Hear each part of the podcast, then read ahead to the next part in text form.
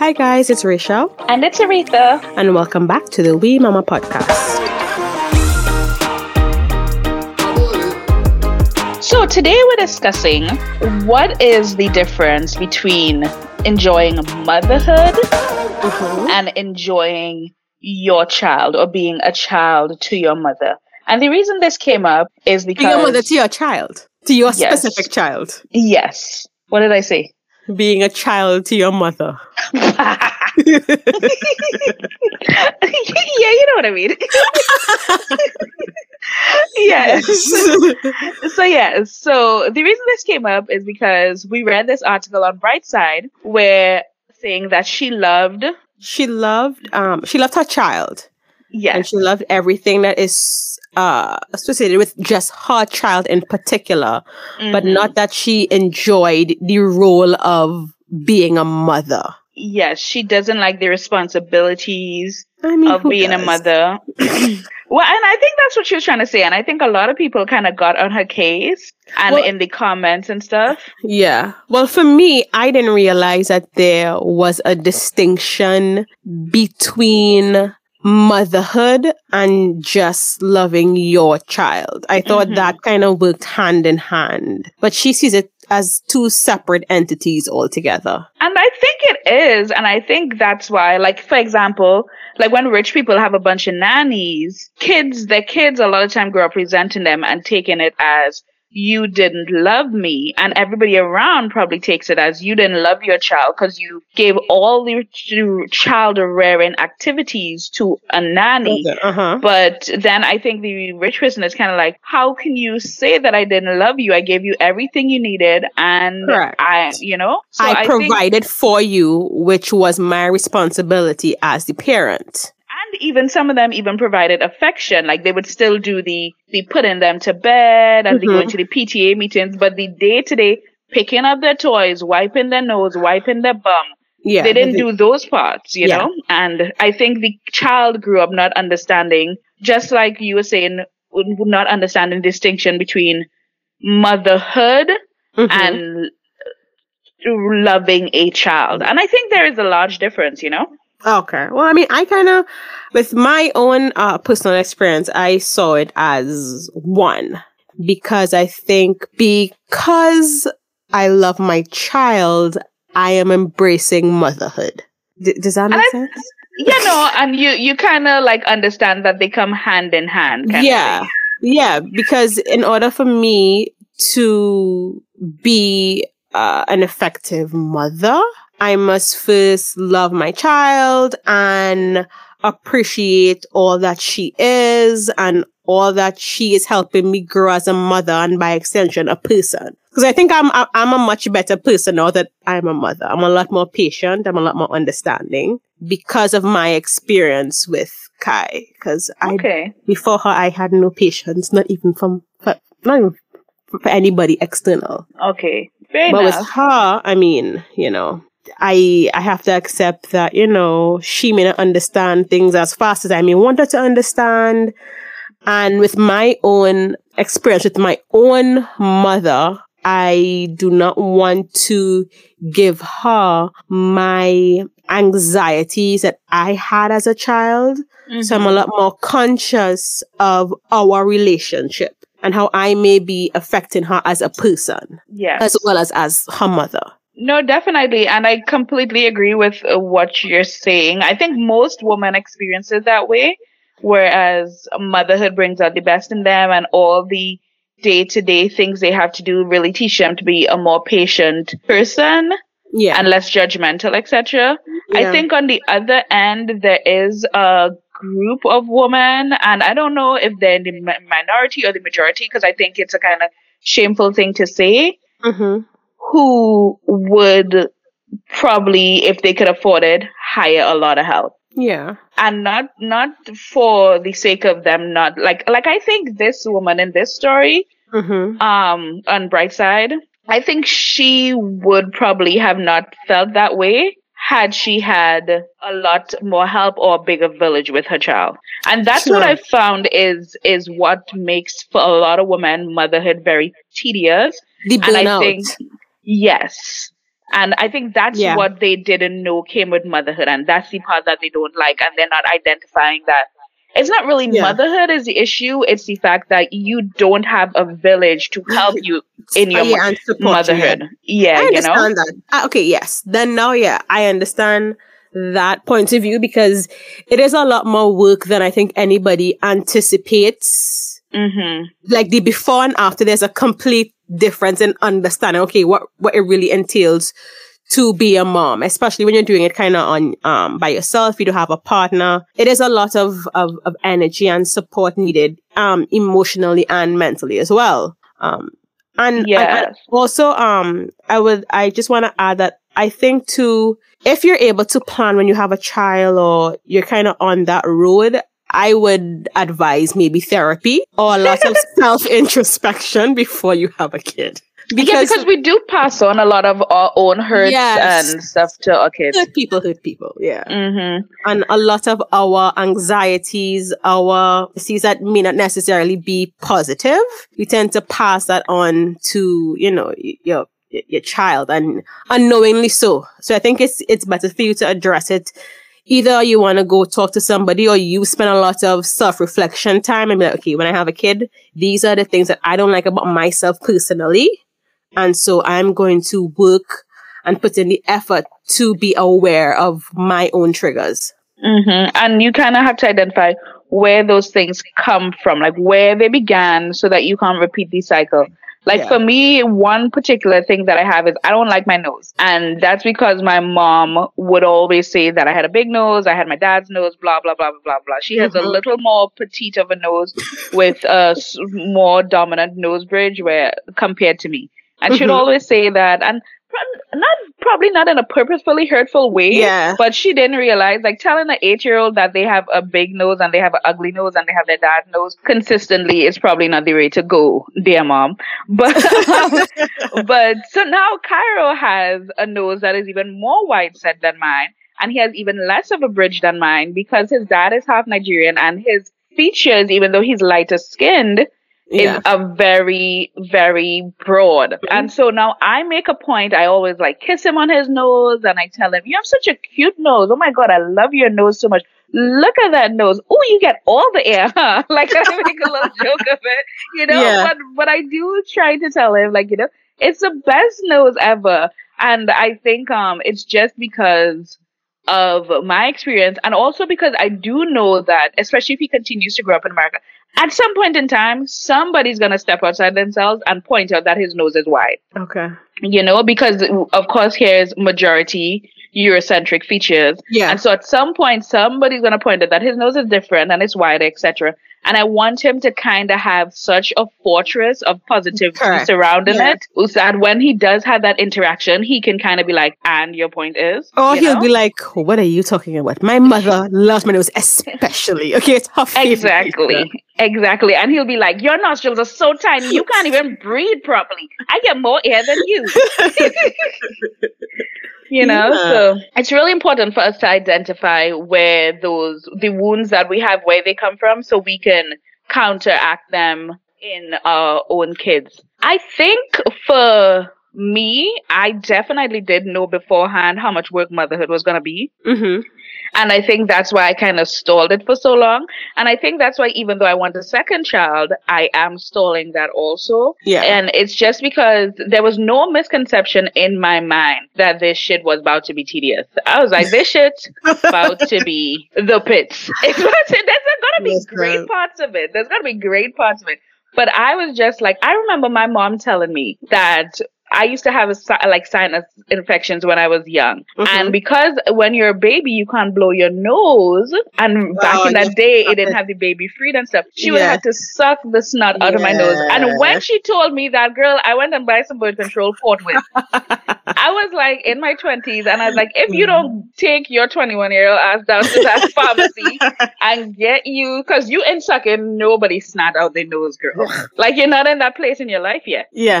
like, you know, like oh you- you- and so I think I knew from beforehand, and my mom also almost died in childbirth. Oh so no. Well, same a lot yeah. of people, I I had um from the get go, I kind of knew this could go labor could go crazy. You can have a sickly child in the beginning, and that could be crazy. So I, at no point in time, thought it was the Instagram version of parenthood. You know. Yeah. And so I think actually that has shielded me from a not a lot of the like the burnout because I definitely got burnt out, but I think the You were The more reality- prepared yes that mentally. mhm, that this is part of motherhood made me kind of just like take it in stride because I did go through postpartum depression at one point, but because I could identify yes. this is postpartum Postpa- yeah. depression. I could wait it out kind of. I think when you don't know what you're going through and you just feel like you're going crazy, yeah. it, it's much more overwhelming. But when you I can be like, I feel like I'm going crazy, but I know why.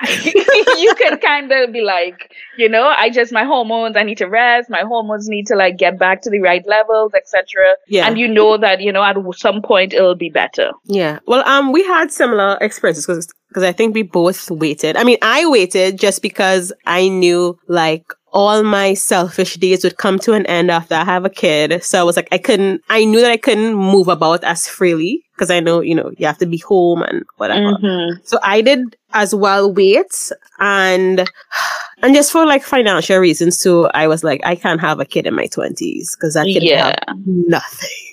Because I had nothing in my twenties. Yeah, we the, the beginning of the Oh, twenties is, is brokenness. struggle life.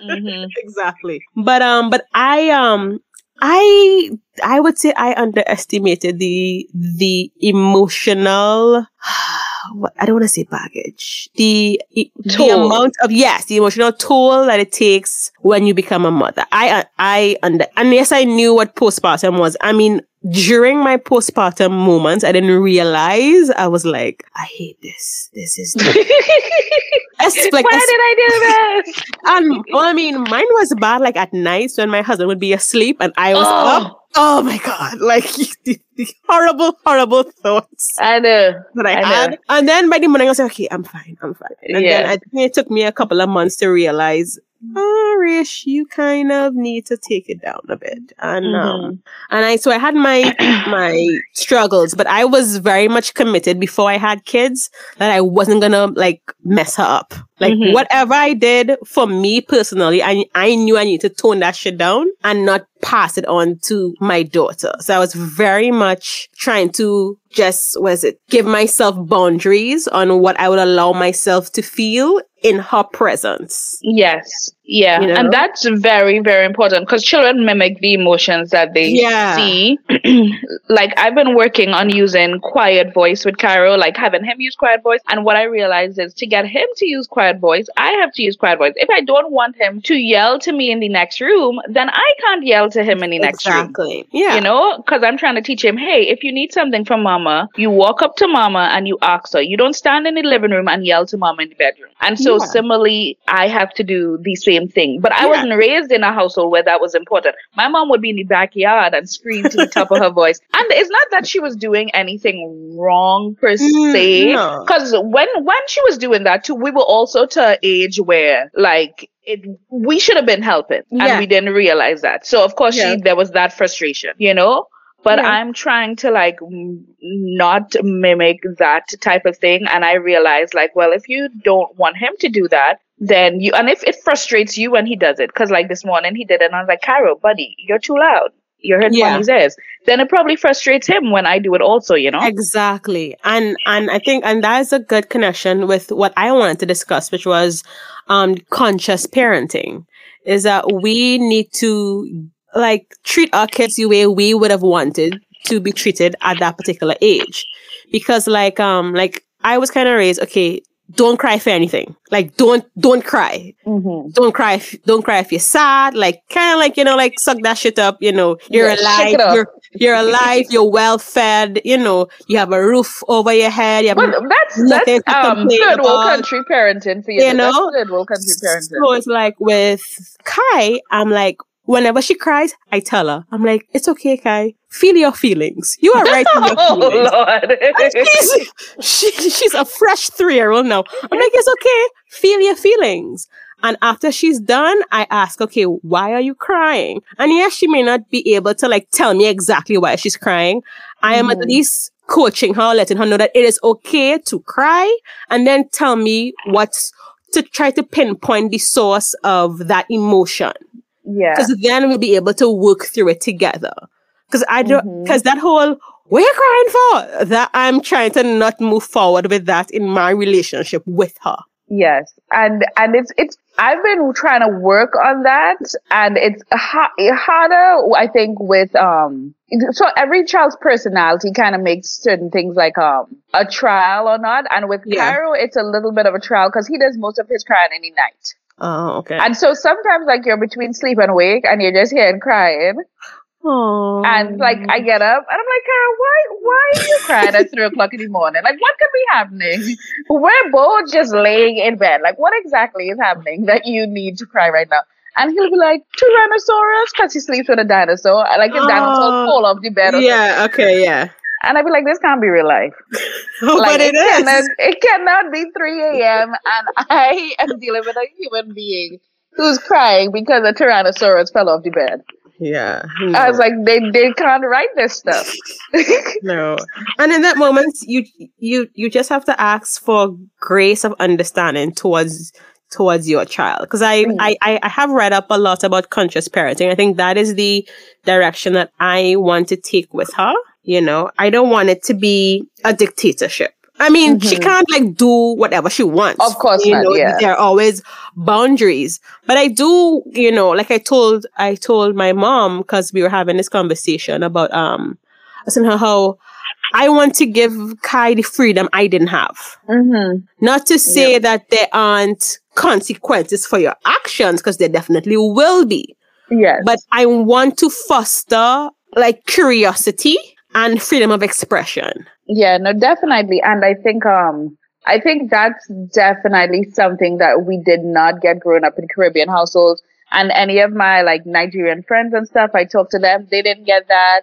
Similarly, East Indian friends who grew up in like whether it's Trinidad or India, they didn't get that, you know, and I think um it's just not a third world thing to encourage your child. And I, I mean, it's not all families, because not because you're from a third world country means that everybody is from the Yeah. same socioeconomic class. Maybe the one percent in Trinidad tell the kids, do what you want, be who you want, live, be free. Yeah. Like, um, who knows? Who knows? You know, but Yeah. I mean, from I think from our socioeconomic class, um, middle class, and um, and etc. We didn't really get that whole, you know, um, Be who you want to be freedom. Because to me, everything has was a blanket, a blanket statement of dice being rude. yes, when Yeah. they ask a simple question like Yeah. you know like children should be seen and not heard but i'm like no if Mm-hmm. if she has a question she should be able to an- answer it yes she's two but i mean she's still a person hmm and i think that also helps with their communication at this stage so my mom is like kai asks so much questions i'm like and you should answer her yeah. Exactly. Like, you know? Especially because if you don't make them feel heard, they're gonna talk less and they're gonna ask more and it's gonna stunt their critical thinking abilities. Exactly. And and you know, I and in the world that we're living in, I I want my child to be comfortable to coming to talk to me about anything. Like we've Mhm. all seen what play you know what played off with um with the gymnastics association, Yes. if you know what I mean. You know? So Yeah. I don't, you know, I always want uh, our family and me in particular to be a place of solace and comfort where if she's uncomfortable, she's comfortable enough to come and tell me or ask a question and be like, mommy, is this okay? Is that okay? And then, and then let me be the person to handle it directly. Yes. Definitely. And um on my other end, I don't have a question asker, but I have a statement maker. and he likes to tell you how it is. Nothing should be done. Yes. So um like um he was just learning potty training. He wouldn't say whether he needed to pee pee or poo poo. Uh-huh. He would just go sit on the toilet and whatever came out came out. well, yes. So so he would all he would say is sit on potty. He would Well- specify which one he had to do. So I would have to share. I would give him a little bit of privacy. Then I would come back like three minutes later, and I would say, "Did you?" And but and he loved to flush, so he would flush before I came back. So I wouldn't know what was in the toilet bowl. Yeah. So I would say, "Hey, I have to check your bum because I don't know if you pee peed or poo pooed." Mhm. And he would say, "No," and slap my hand away. Don't touch, don't touch my body. But that's good. Check his bum.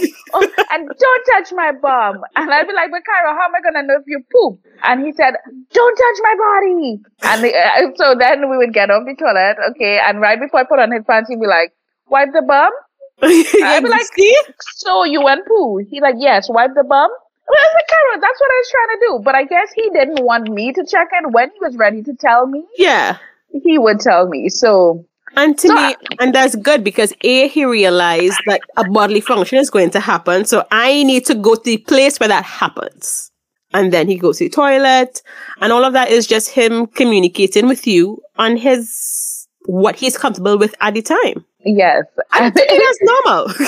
It, and it's good. I it's like if one part of me was proud because it shows that because I would teach him your bum and your penis are your private parts and nobody needs to touch them. And if they try to touch it, you say, yes. "Don't touch my body," and you put your hand out. Yeah. so I just was surprised when he He did on you. like, sir, I'm trying to wipe your butt. Okay, like Don't touch my body. yeah. And he would put his hands on like stop, and he don't touch, and he'd squint the eyes. Don't touch my body. Oh, as Like- you should. As you should, Cairo. I know. And so now we've finally gotten to a point of progress where he um he when he goes, he first pees and then if he's gonna poop, he said, Now I poopy. Be right back. Be- Yeah, that's So- good. yeah, he still doesn't tell me beforehand which one he needs to do. No, he says that's fine. yeah, but when he's in the process, he'll let me know. He'll say, Now I poop and then he'll tell me, be right back, which is his version of telling me to give him privacy. Oh, yeah, he's like, very yeah, he's like- important. yes, he's like, be right back. I was like, okay, I'll be right back. and I'll close the door. That's good. That's good. Yeah. So I think, off for Cairo. yeah, I know, right? So I think it's really important, as we're saying, to identify what type of child you have and continue to like foster that, you know? And I Yeah. think in the process, it will make motherhood difficult. It will make motherhood difficult. And I think it's okay to be the type of woman who says motherhood is hard work and Yes. I am not a fan of the process, but I love my child and I want the best for my child. And so I'm going to be here. And I think that's what she was saying. She was probably saying, if I could go back and do it over, honestly, I probably wouldn't have had a Yeah. child. That's what she's basically said. Yeah. And that's not how I feel at all, but I do sympathize with what she's saying because I do think a lot of women aren't mentally prepared for how much it is. yeah, it is. you know? yeah. Especially, And- like I said, especially doing it by yourself or Mhm. in the instance like you where you are away from your source of comfort, like your family and all of that. So it, it would be more on you as well. Yes, it literally is. Um, like right now, we're doing construction on our home. So Sam's all his extra time is taken up with that. So he has work and construction, and I basically have work and Cairo. Yeah. And so I'm I'm not a single parent by any means, but a lot of his free time yeah. right now is It's taken up with that. Yeah. And so, like, I would say that 90% of Cairo's needs are fu- like fulfilled by me. And yeah. I'm just lucky enough that we can afford daycare Mm. even during the pandemic Yeah. because otherwise it would literally be 24 7, you know? And that could drive you. Whew. And Definitely. And that is a lot because, I mean, uh, kids, there are a, a lot of work. I don't know, I mean, with the whole sleeping and drinking and eating on time and breastfeeding, and it's all very exhaustive work. hmm And I think so many women did all the work before in absolute silence that it, it almost creates a shame when our generation says, it's a lot of work. it's a lot of It's work. hard. and people look at us like, well, your parents did it and your grandparents did it and your great grandparents did it. And There's it's like, and Oh, they, yeah. I mean, yes, and, and and I think as well, yes, they would have done it, but some of them didn't really do a good job. Yeah, they kept the kids honest, alive. That's what they did. They kept the kids it. alive. You know, But- they weren't they- they, weren't teaching a lot of important Yeah, they weren't doing a lot of the important emotional work and exactly. you know so I mean, to me, it's it's unfair to for adults now to make that comparison because it's like some of us, a lot of us are in therapy for stuff that was done by our parents, you know, not not knowing or not intentionally, but a lot of us have a lot of baggage to unpack and have, and have to pay for therapy to work through all of the issues that stemmed from our childhood. So just because they did it doesn't mean they did it well. And also, I always point out to people when people are like, women have been having kids since the dawn of time, and back in the day, people used to have six kids and blah, blah, blah the maternal the maternal like death rate was also significantly higher for for important reason. For one, you having six kids back to back to back in the space of like five years is not good for your body. I don't it's care what not. anybody says. Your body is not getting enough time to heal. You are not getting any rest if you have mm-hmm. five kids under the age of five. You are going to die. Let's yeah. just put it like that. You know, it's like uh, you're go- well, at least you're going to die prematurely. My grandmother had 10 kids and she yeah. died in her late 50s. same. My grandparents had, well, my dad, well, they both had what, eight, eight, eight to 10 kids. And I did not grow up with either set of grandparents. Yeah. Yeah. I did not meet my grandmother on my mother's side. I met my grandmother on my dad's side. And guess what? She lived till 98. And guess how much kids she had? Three. That's it. Pronto. End of story. Yeah. And stay at home. She was a stay at home mother Whereas my other grandmother was also a nurse while having 10 kids. That woman worked herself to early grave. Exactly. And, and I think we probably have to touch this on another conversation that we're going to have is stop normalizing struggling. Like mm-hmm. that's the, that is probably a part of it. We're not meant to have that mental, emotional, physical struggle.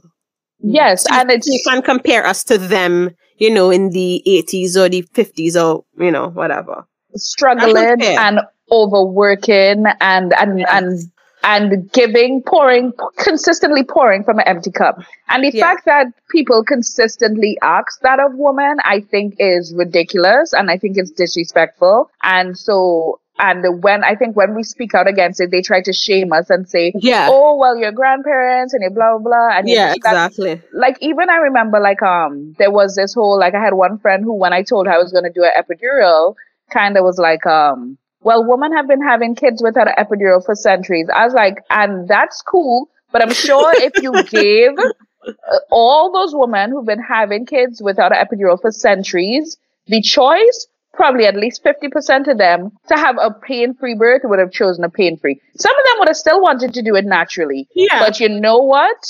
We have a choice right now. So don't exactly. try to shame me for executing part of that choice. I agree. You know? I and I still end up doing 90% of the damn labor. she, you she jinxed me. She jinxed. When I see her, I'm a push out with some sage. Jinx me, little juju. Oh, but anyway, but no, like seriously. And I think, um, I think that's really a lot of what it is. I think so many women for so many centuries were like, motherhood is great and, da, da, da, and they hid so many of the dark aspects of it that yeah. a lot of women today don't know how much actual work it is and they're stunned and surprised mm-hmm. by just how much it does actually take to be the a mother. Volume of work, yeah. Mm-hmm, you know, and they're just like, oh my god, like how did this person have ten kids, and how did this person do this? And well, they probably shouldn't have had 10 kids. Like, yeah. I'ma just be real. Like, no person should have probably had 10 kids in the history of the world. okay? Unless they but, were like the Queen of England and had and, 20 and they had a exactly, and they had an actual village to help support and raise, you know, these kids. Yeah. Yeah, you know, or in there, in, there are still traditional communities around the world where all the women do all the child rearing. So like everybody helps with everybody's kids. Yeah.